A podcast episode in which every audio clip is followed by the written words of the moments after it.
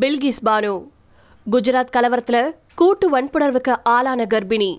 ரெண்டாயிரத்தி ரெண்டாவது வருஷம் பிப்ரவரி இருபத்தி எட்டாம் தேதி அன்னைக்கு குஜராத் மாநிலம் கோத்ரா அப்படிங்கிற ரயில் நிலையத்துல சபர்மதி எக்ஸ்பிரஸ் எரிக்கப்பட்டுச்சு. அதுல அயோத்தி சென்று திரும்பின கர சேவகர்கள் மற்றும் பயணிகள் ஐம்பத்தி ஒன்பது பேரு கொல்லப்பட்டாங்க. இதை தொடர்ந்து அந்த மாநிலத்துல கலவரம் வெடிச்சுச்சு. குறிப்பா முஸ்லிம் மக்கள் குறிவைக்கப்பட்டு தாக்கப்பட்டு நூற்றுக்கணக்கான பேரு கொல்லப்பட்டாங்க. இந்த கலவரத்துல பில்கிஸ் பானுவுக்கு என்ன நடந்தது? இந்த கலவர காலத்துல தான் டஹோத் அப்படிங்கிற மாவட்டத்துல இருக்கக்கூடிய ராதிக்பூர் கிராமத்துல பில்கிஸ் பானு வாழ்ந்துட்டு வந்திருக்காங்க. அப்ப அவங்களுக்கு வயசு இருபத்தி ஒன்னு. அஞ்சு மாச கர்ப்பிணியும் கூட. சில நாட்களுக்கு முன்னாடி பக்ரீத் பண்டிகையின் போது அவங்களுடைய கிராமத்துல நடந்த சூறையாடல் மற்றும் கலவரத்துக்கு பயந்து பில்கிஸ் பானுவின் குடும்பம் கிராமத்தை விட்டு வெளியேறுச்சு. அப்போ அந்த குடும்பத்துல பதினஞ்சு பேர் இருந்தாங்க.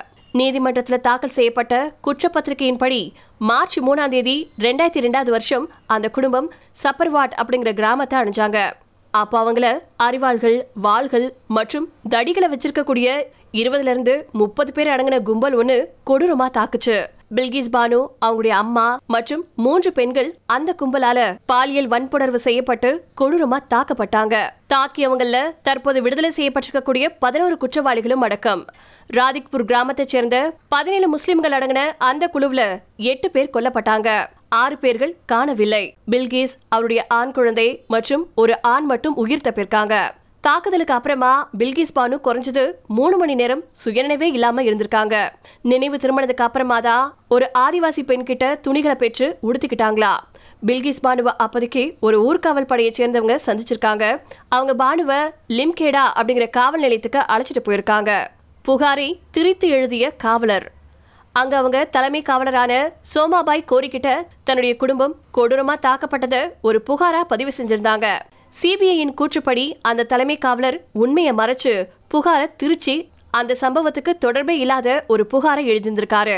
அதுக்கப்புறமா பில்கிஸ் பானு கோத்ரா அப்படிங்கிற நிவாரண முகாமுக்கு அனுப்பப்பட்டாங்க. அதுக்கப்புறமா மருத்துவ பரிசோதனைக்காக மருத்துவமனைக்கு கொண்டு செல்லப்பட்டாங்க. அவங்களுடைய வழக்க தேசிய மனித உரிமைகள் ஆணையமும் உச்சநீதிமன்றமும் எடுத்துக்கிச்சு. அதுக்கப்புறம் உச்சநீதிமன்றம் அந்த வழக்கை விசாரிக்குமாறு சிபிஐக்கு உத்தரவிட்டிருந்தது. பில்கிஸ் பானு வழக்குல சிபிஐ கண்டுபிடிச்சது என்ன? பில்கிஸ்பான் குடும்பத்தை தாக்கின குற்றவாளிகளை பாதுகாக்கக்கூடிய வண்ணமே பிரேத பரிசோதனை நடத்தப்பட்டிருக்கிறதா சிபிஐ முடிவு செஞ்சது. மேலும் கொல்லப்பட்டவர்கள் புதைக்கப்பட்ட இடத்துல இருந்து உடல்களை தோண்டி எடுத்த சிபிஐ புலனாய்வாளர்கள் ஏழு உடல்கள்ல மண்டையோட இல்ல அப்படின்னு தெரிவிச்சிருந்தாங்க. பிரேத பரிசோதனைக்கு அப்புறமா சடலங்களின் தலை துண்டிக்கப்பட்டதுனால உடல்களை அடையாளம் காண முடியல அப்படின்னும் சிபிஐ தெரிவிச்சிருந்துச்சு. வழக்கு விசாரணை எப்படி நடந்தது? பில்கிஸ் பானுவுக்கு கொலை மிரட்டல் வந்ததை அடுத்து வழக்கு விசாரணை குஜராத்தில் இருக்கக்கூடிய மகாராஷ்டிராவுக்கு மாற்றப்பட்டுச்சு. மும்பை சிறப்பு நீதிமன்றத்தில் ஆறு போலீஸ் அதிகாரிகள் மற்றும் ஒரு அரசு மருத்துவர் உட்பட பத்தொன்பது பேர் மீது குற்றப்பத்திரிகை தாக்கல் செய்யப்பட்டுச்சு.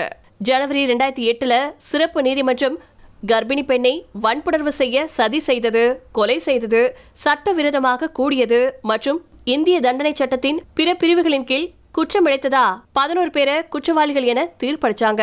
குற்றம் சாட்டப்பட்டவர்களை காப்பாற்றும் விதமா பில்கிஸ் மாணவின் புகாரை திரித்து பதிவு செய்ததுக்காக தலைமை காவலர் தண்டிக்கப்பட்டாரு.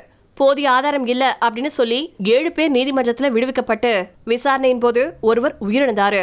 ஜஷ்வந்த் பாய் நாய் கோவிந்த் பாய் நாய் மற்றும் நரேஷ்குமார் மோர்தியா ஆகியோர் பில்கிஸ் பானுவ பாலியல் வன்புணர்வு செஞ்சதாவும் சைலேஷ் பட் அப்படிங்கிறவரு பில்கிஸ் பானுவின் மகளான மூன்று வயதையான சலேஹாவை தரையில் அடிச்சு கொடூரமா கொன்றதாவும் நீதிமன்றம் சொல்லியிருக்கு ராதேஷ்யாம் ஷா பிபின் சந்திரா ஜோஷி கேசர்பாய் ஓஹானியா பிரதீப் ஓஹானியா பசுபாய் ஓஹானியா ராஜுபாய் சோனி நிதேஷ் பட் ரமேஷ் சந்தனா மற்றும் தலைமை காவலர் சோமாபாய் கோரி ஆகியோரும் குற்றவாளிகளா அறிவிக்கப்பட்டாங்க. கோரி என்பவரை தவிர மற்றவங்க எல்லாருமே இந்த குற்றத்துல பார்வையாளர்களா இருந்த போதும் இவங்க வன்புணர்வு மற்றும் கொலைக்கான தண்டனையை பெற்றாங்க. ஏன்னா இவங்க சட்டவிரோதமா கூடி கலவரம் செஞ்சதுனால குற்றத்திற்கு பொறுப்பாகிறாங்க அப்படின்னு நீதிமன்றம் சொல்லியிருக்கு குற்றவாளிகள் பதினோரு பேருக்கும் நீதிமன்றம் ஆயுள் தண்டனையை விதிச்சிருந்தாங்க. அதுக்கப்புறமா நடந்தது என்ன? மே ரெண்டாயிரத்தி பதினேழுல மும்பை உயர்நீதிமன்றம் கும்பல் வன்புணர்வு வழக்கில் பதினோரு பேரின் ஆயுள் தண்டனையை உறுதி செஞ்சுச்சு. மேலும் காவலர் மற்றும் மருத்துவர் உட்பட ஏழு பேரின் விடுதலையையும் ரத்து செஞ்சுச்சு. குஜராத் அரசு வழங்கின அஞ்சு லட்சம் ரூபாய் இழப்பீட்டை ஏற்க மறுத்த பில்கிஸ் பானு உச்சநீதிமன்றத்தில் மனு தாக்கல் செஞ்சாங்க. ஏப்ரல் ரெண்டாயிரத்தி பத்தொன்பதுல உச்சநீதிமன்றம் பில்கிஸ் பானுவுக்கு ஐம்பது லட்சம் ரூபாய் இழப்பீடு வழங்குமாறு குஜராத் அரசுக்கு உத்தரவிட்டிருந்தாங்க. குற்றவாளிகள் பதினோரு பேரும் ரெண்டாயிரத்தி எட்டுல இருந்து சிறையில இருந்துட்டு வந்தாங்க. இந்த நிலைமையில இவங்களுடைய தண்டனையை நீக்குவதற்கான மன்னிப்பு விண்ணப்பத்தை ஏற்க குஜராத் அரசு அது குறித்து விசாரிக்கிறதுக்கு குழு ஒன்று அமைச்சிருந்தாங்க. அந்த குழுவின் பரிந்துரையின் பேர்ல பதினோரு குற்றவாளிகளும் கடந்த ஆகஸ்ட் பதினஞ்சாம் தேதி கோத்ரா துணை சிறையில் இருந்து விடுவிக்கப்பட்டிருக்காங்க. உள்துறையில கூடுதல் தலைமைச் செயலாளரான ராஜ்குமார் சொல்லும்போது குற்றவாளிகள் பதினாலு ஆண்டுகள் சிறைவாசம் முடிஞ்சிருச்சு. அவங்களுடைய வயசு குற்றத்தின் தன்மை சிறையில அவங்களுடைய நடத்தை போன்ற பல காரணங்கள் பரிசீலிக்கப்பட்டு அவங்களுடைய மன்னிப்பு விண்ணப்பம் ஏற்கப்பட்டதா சொல்லியிருக்காரு. சிறையில் இருந்து விடுதலையான குற்றவாளிகள் ஒன்பது பேரு தங்களுடைய சிங்பாடா கிராமத்துக்கு திரும்பினப்போ கிராம மக்கள் மாலை போட்டு இனிப்பு வழங்கி வரவேற்றிருக்காங்க. இப்படியா ஒரு கர்ப்பிணி பெண்ணை வன்புறவு செஞ்சு அவருடைய குழந்தை உட்பட குடும்ப உறுப்பினர்களை கொன்ற குற்றவாளிகள் சிறையில இருந்து விடுதலை பெற்றதோட அவங்களோட ஊர்ல அவங்களுக்கு வரவேற்பும் கிடைச்சிருக்கு.